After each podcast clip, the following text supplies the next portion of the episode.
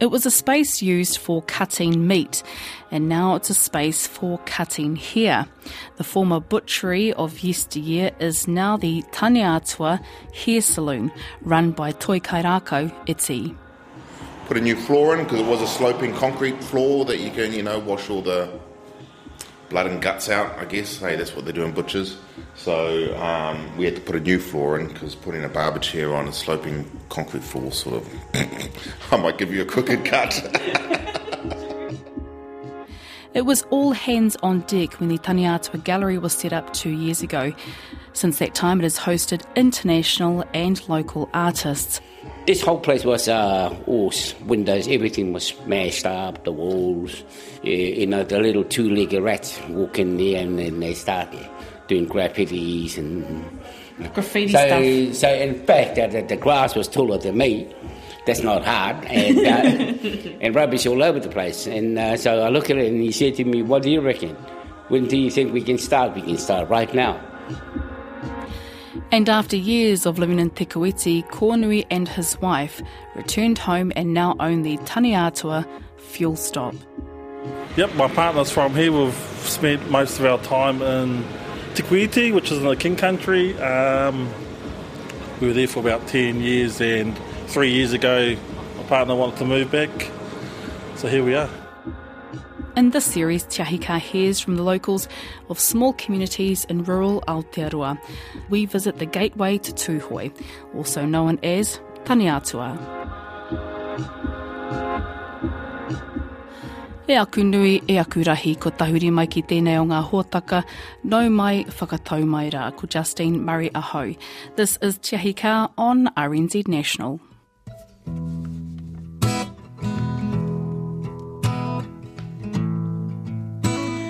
Welcome to Taneatua.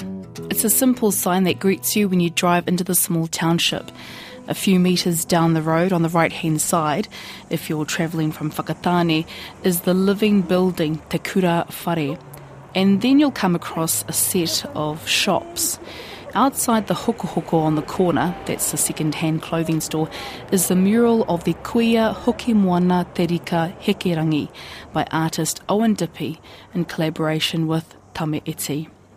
I asked Tame Iti about the makeup of the town. So tell me, what's the population of Taneatua? Could be about 800, 900 in population wise, and um, uh, a bit smaller than uh, Ruatoki. Okay, you got the credit union here who's uh, up for sale. I think my, my niece is thinking of buying it because she just bought the house at the back of there. Down at your police station, well, my cousin is Kuei Job was one of the cousins. He's a pretty man over there. Nice guy. You're not your typical prihimana around the mutu, but this is the, the whānau. So he's a really good guy. So we need that kind of that, that kind of um, attitude of, of people within our community. So we don't want that Gestapo type, and they don't they don't support that.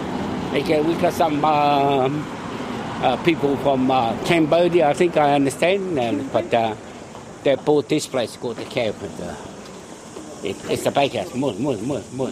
and uh, this is the bakehouse. And uh, down here at your, uh, the garage, the fuel stop here, um, there's a young couple here uh, decided to return home, and so they um, they they now run and operate this um, this garage. You know, and I think most of the garage they make their money through selling all other products. You know, they got an eighteen dollar punnet sort of kind of kina in here. I come here and uh, save me going diving. I don't have to. I just come and dive in the garage for uh, a punnet a kina. And yes, sure enough, there's a sign outside the Taneatua fuel stop that says Kinners for $18. Kornui and his family moved back to the area from Te Kuiti and bought the business, adding to the increasing amount of Māori business owners in the area. Yep, my partner's from here. We've spent most of our time in Te Kuiti, which is in the King Country. Um, we were there for about 10 years, and three years ago, my partner wanted to move back. So here we are. Yeah. Oh boy. So you're, you, you and your partner own the Taneatua fuel stop? Yes, we do. Yeah, yep. yeah. I've spent my most of my time in the meatworks. I've, unfortunately, there's no jobs back in um, Taneatua, Whakatane. um, when we wanted to move back. So, yeah, we decided to give um, small business to go. Taneatua is slowly becoming a Māori run street in terms of businesses. Would you agree? Um, hopefully, um, yeah, we're starting to expand into, you know, there's a couple of Māori business owners here. Hopefully, we can get a few more. Uh, but it's a start. It's been happening over the last few years with the settlement. Um, yeah. So, um, what's a typical day here at Taneatua Fuel Stop? Pretty busy in the mornings. Um, Sunday, Mondays are quiet. In regards to the through traffic, a lot of trucks going through. Today is quiet, but most of the days, you, yeah, it's like an earthquake. the buildings rumble. Up the road from the fuel stop is Taneatua Gallery. It opened two years ago and features the work of local artists and during the year hosts a range of exhibitions. It's a welcoming space with a kitchen at the rear, and out the back there are more art projects that take up space in the backyard. Taneatua, the eponymous ancestor, was known to be a dog lover. So, inside the gallery, the four spaces are named after Taneatua's dogs.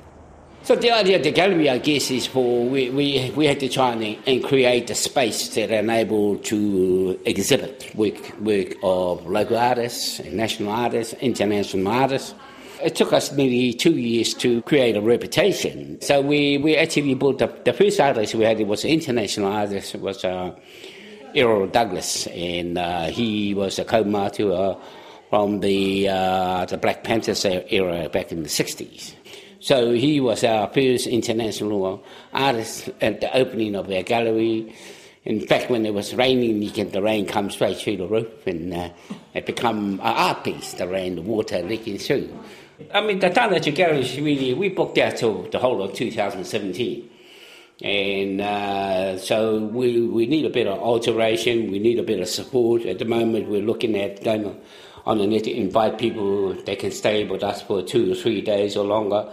Reciprocity is also practiced whereby visitors or foreigners who need a place to stay can help out with the maintenance of the building gardening, customer service, whatever needs to be done. So there's not just this facility, there's actually accommodation. Yeah, yeah, yeah. Well, you know, uh, we want we want people to have the experience, you know, and uh, to hang out with Tame Iti here in uh, Gallery in Taneatua, and with Tūhoe, of course. And uh, we, we want people to have that kind of there's no other art gallery that I know of. You can come in, you can spend the night here.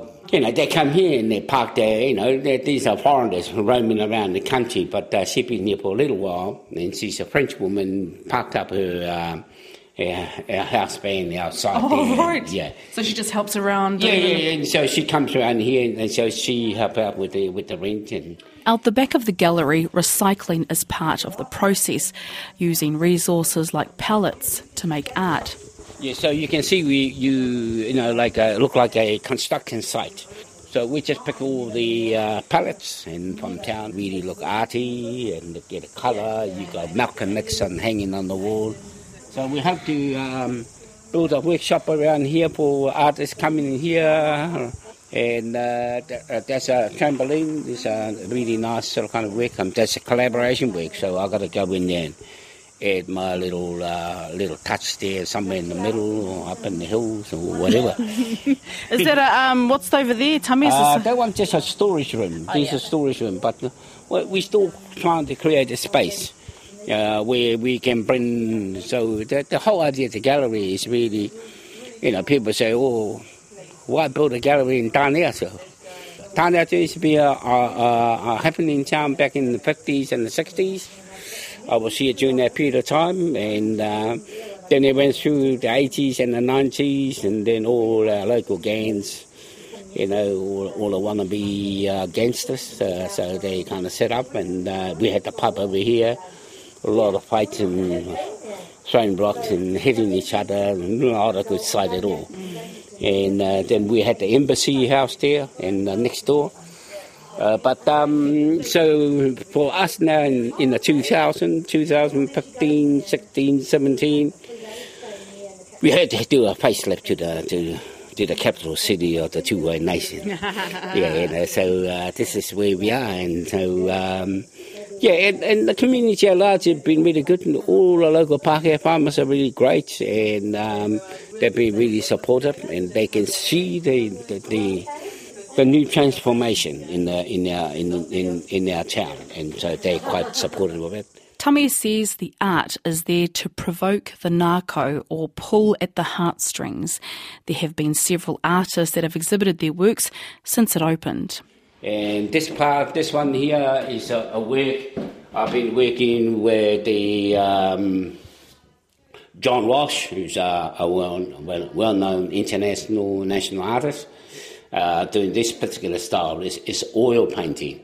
So you see a lot of silver my work there. You can see I always have my kuri in it. Oh, my name really? is Nehi. Yeah, yes, yes, Nehi. Is that your little to- your little tohu? So Yeah, every he's paint. my little blind dog. He's at home. And then, of course, the kete by um, Irene Forbes. yeah, Irene Forbes. And uh, I, I, I really like um, the, the shifting in, in the movements of the weavers, so where they're going to in terms of the artwork. In the kite in, in our days, you know, I'm a child from the 50s and the 60s, and uh, where you see um, the, a common sight you see kete, uh, because we had to carry this in, uh, in a, uh, working in the marakai, picking potato, maize, uh, tohuka, and uh, sugar cane, all of that. But now it's become an ornament. It's art, so people like just to hang on their wall. So it's a particular style, and uh, yeah, there's uh, and hundreds of. Uh, of uh, I, I also like to promote the the, the, the weavers. There's a really fine line around art and craft, but I think that these are actually art. So they tend to use in the art world. They use the term craft more kind of not superior, sort of kind of second hand to art. Uh, this is a John Walsh. This is a typical John Walsh. His, his style of work, beautiful, and I, I really like that uh, this particular artwork. And uh, and there's another one of mine. You can see there. It's on um, tiles. Uh, and this one there is called uh, Rauika, the gatherers, the gatherers. gathering of the people, the multitude.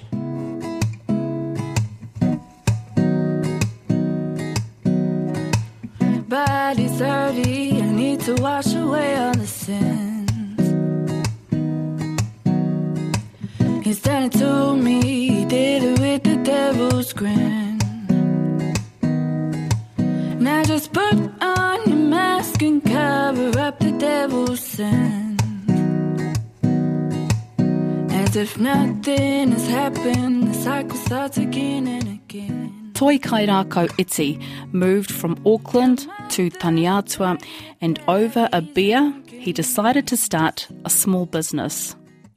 When you walk inside Taneatua Hair Saloon, up a few small steps, the large chiller door is evidence of its former life as the local butchery. But the material, furniture, and cabinetry used to transform the space have a story of their own. This wood here was actually part of the build at Te Uri Taumatua at the Kura Whare, the big house. It was just some little scrap bits that were left over, so we grabbed those and recycled those. Uh, this pew is from the Kutarere Church. Uh, these mirrors here are from a gym that closed up in Auckland that my mate ran and was sitting in storage for ages. The benches here is mahogany that um, another mate of mine had been keeping uh, to make a coffee table out of. Yeah. But he left it outside and it got on wet and dried and wet and dried and cracked down the middle. And he got pissed off and said, well, you can have it if you want. And I was like, sweet boy, that's us. And so we took that. So you weren't purposely on the lookout for stuff; they just kind of came to you in a sense. But yeah, but you, you put it out to the universe, eh, you know, and the universe sort of sends it back. You, you sort of go on the hunt, you put it out there, you go, you know, I'm looking for this stuff. And then suddenly it's probably that I just started noticing it around. It was there all the whole time. Um, but the only things I really sort of, which are brand new, were the tiles. The tiles up there and the tiles down there, even though that these look old, they're not. Um, these chairs, this is the first thing I actually bought, this one I'm sitting on. I am looking at these chairs in front of us. They are like the old school style chairs. This one here is 110 years old. Real um, vintage piece. And actually, I styled the whole barbershop after around this chair. So this was the first purchase. Um, then I found this one, same brand but different models. They're um, Archer barber chairs. You know, they're totally out of a saloon, aren't they? They're not. Yeah. They don't go up and down. They're um, cast iron. It's amazing that it's lasted actually, because cast iron does break. So that's actually 120 years old. That one. Uh, And where did you get this from? I got this one from on Trade Me, but from a um, a uh, antique shop down in Manawatu, and that one was from an antique shop in Rotorua. They are actually the most expensive things in the shop. This up here was I said to somebody that walked in, I was like, oh yeah, I'm looking for. I put it out there that universe thing. I was like, oh, I actually just told everyone I'm looking for. Um, like a taxidermied head, or you know, just to go with the the uh, saloon theme Yeah. Uh, or a set of antlers. And then this woman was like, "Oh, I think I've got some sitting up in my garage. They've been there for like ten years." And then she came in and she'd actually, and she came in and she mounted it and, and had painted it and just gave it to me. How cool's that? Uh, all these photos are this main street from uh, of the street out here from Taneatua. Yeah. So you actually see that one there on the left is um, That one up there? Yeah, no, the big one in the middle. Oh, yes. Yeah, if you have a little look closer, it says Billiard Saloon. That's um, actually where, that's that corner here. I actually named this the Taneatua Hair Saloon because in my head I was thinking of back in the day when Ruakin and I used to rock through, and you know, there are horses everywhere, there's still horses here. Um, but then I found that photo and the fact that it said Billiard Saloon. So you just drop the billiards, obviously, and just put, oh no, yeah, Yeah. Taneatua hair, Hair Saloon. hair saloon. Yeah. And I mean, at the end of the day, this isn't a get rich quick scheme. The whole kaupapa behind it was just about creating another space in Taneatua where uh, there's just something different and new, and um, there's a possibility of people being able to come and ply their trade, even because it's just a space, really. Even if um, I'm trying to rent the other chairs out at the moment, oh, to budding, other budding hairstylists. yeah, that's right. But I'm actually thinking of bringing in a tamoko artist as well, and him use the space on, on a day or two days. Makes sense. Because it's just a space, and it's a cool space. We're starting to build up uh, the clientele of locals who enjoy being able to come here and Yep. get their hair cut in Taneatua. I have some old fellas actually come from Whakatane in here to get their hair cut because they were kids in Taneatua when they used to have a barber shop here. So for them, it's a reminiscence thing. Uh, and the whole kaupapa putting the photos up on the wall was about, well, is about uh, showing that Taneatua has been through so many phases. You know, we're in a phase now, we've been in a phase for the last decades where it's been, you know, everyone going off to the cities, all the shops were shut here, um, a bit depressed, basically. But who knows? We can go into another stage where maybe people start coming back from the cities back to the hokainga. Uh, they start setting up their own initiatives. We start building local economy. Hey, that's the dream. Oh, people come in, they rock in, and I go, yep, kia ora. Kia ora. Introduce myself. I try to keep a fuck whakawhanaunga hanga about it. You Know probably my know most people that come in these doors, eh? Oh, you know, actually, it's a really good thing for me because I've only been back a year. It's been good to meet people through here. You know, coming through and I get to know them, and and um, so that's actually a really good way to to get the community. So, uh, yeah, they come in, and then I'll, I'll put the the net thing on them and the the cape to Yeah. keep them get the hair off their their clothes. Have you always cut hair? No, no, no. I So, just, I had the idea of doing this first and then found a fella who does two days here. He's been doing it for 30 years, Eru Marero. Uh, and he gave me some tips and I watched lots of YouTube videos and then I gave a bunch of free haircuts of just getting my muscle memory up and going and working with different types of heads and hair and different thicknesses curly, straight, thick, thin, um, asymmetrical head shapes. Because there's a bit of illusion work that goes into it because people's heads aren't perfectly symmetrical. And you only realize that when you try to make it look symmetrical and it's totally off. So you need to balance things out. You're constantly using the mirror. Um, utilizing the tools. Uh, at the moment, the kids, a lot of the kids, they want high and tight fades. They want a comb over. They want to be boxed up. We box them up at the front. They want uh, a line, it, I do so many comb overs at the moment and fades. They all want fades. The hair salon, or barber shop, is not only about the obvious. Toi says it's about practicing manakitanga, looking after the kaumatua of the area. A lot of our karawa have, you know, like around the back of their necks, they'll be dry, or, you know, there's a lot of psoriasis on people these days. Um, so So it's a scalp. it's a scalp thing, and so I'll usually give them a bit of a, a mirimiri, take that time with them. A lot of it's just about time, not feeling like they're getting rushed out of here either. So at the end, I always um, do that and make sure that all the hair's off using a bit of talcum powder and a good brush. You know, because they're not going home to have a shower to get it all, get all that hair out. So I do try to get the hair out, get them walking out, smelling good, feeling like somebody's uh, taken some time with them. So this is the old French door too of the actual butcher shop. What's in there? Oh, it's just a storage space. Oh, okay. Storage and, but that's the old freezer refrigeration compressor in there.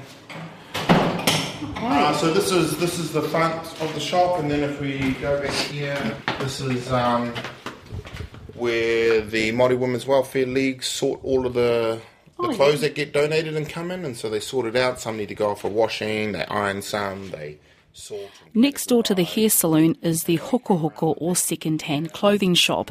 It was boarded up for many years, but today it opens for a few days a week, stocked with clothing and knickknacks.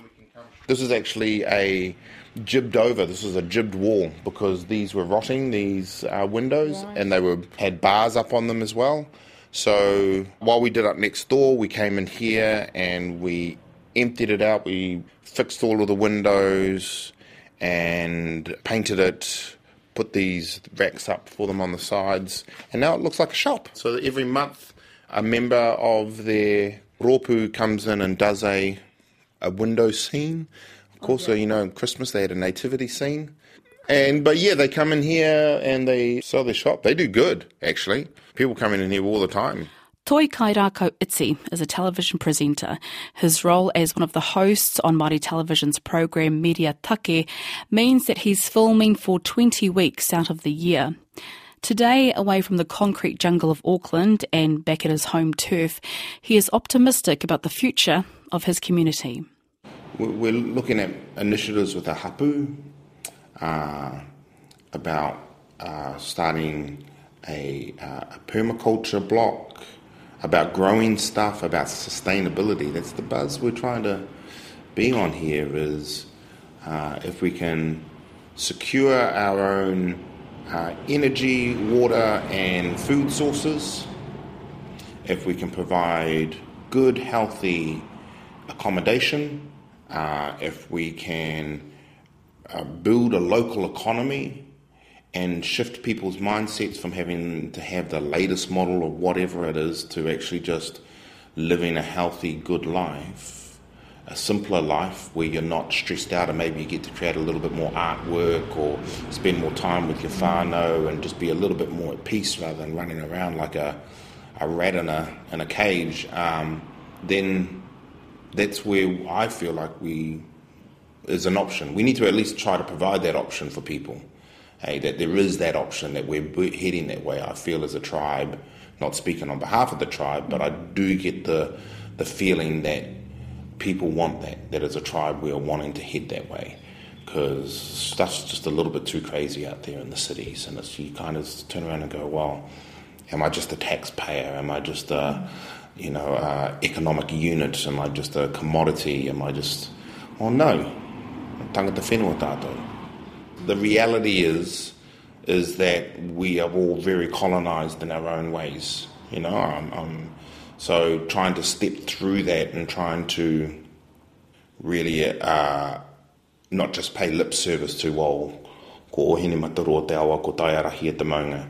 This is the first time that I've come back and actually looked at my awa and gone, well, we're just paying lip service to it because there's a lot of pollution going into our awa and what are we doing about it? But on another level too, I did come back and go, wow, look at the, the contrast between our, our the awa and the maunga. I hadn't actually got on that contrast as to why we perhaps have it in our pepeha. it was just a stage in my life, and I looked at my own and I went, wow, you know, that water is flowing past here, past this point, and it's never going to be there again, that water. It's flowing past and it's not stopping 24 7. That water just flows. And, but then I look over and I see my maunga and it's more timeless. And that's the contrast. And I go, well, that's life too, isn't it? It all just is.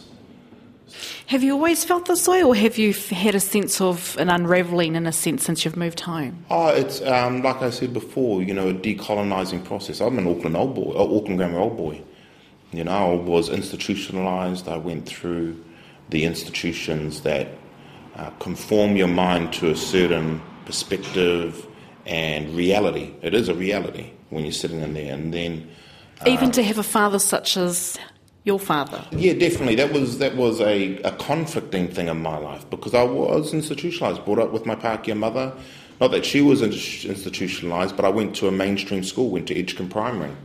So you're taught at a very early age about authority, about the right and wrong way to do things. You must line up. You must, you know, sit and have your lunch for 20 minutes, and you're not allowed to run around. And very, you're, you're, you're taught to follow rules, basically so that you can fit in. I, I, I understand that in a big society, but there was my brother, uh, my father, breaking all the rules, ending up on the front page, questioning things. You don't question authority. You do what you're told. You don't start to um, pull those curtains aside. Just like those are there in place for a reason, so that we can have law and order. And um, but of course, you get older, you read, you live your life, and you. Um, well, I did anyway. It's it's been a process, an un, an unlayering for for myself. And well, I just turned forty last year and gone through life, and then you turn around and you go, oh, I'm going home. Yeah, and how lucky am I? How lucky am I to have a home to go to? How lucky am I that I I have that opportunity where I come back here and they're like, oh, boy, guy Arco, oh, you back. and um, but how lucky am I that I can come and do that because not everybody can. Not everybody has that option. Most people just have the option of trying to build their own little papakaing or wherever that is, or you know maybe their parents have set that up for them. But to come from a, a long lineage of people who have not left an area um, is incredibly special. There comes a time in everyone's no room for distrust, no room for hate. Open up your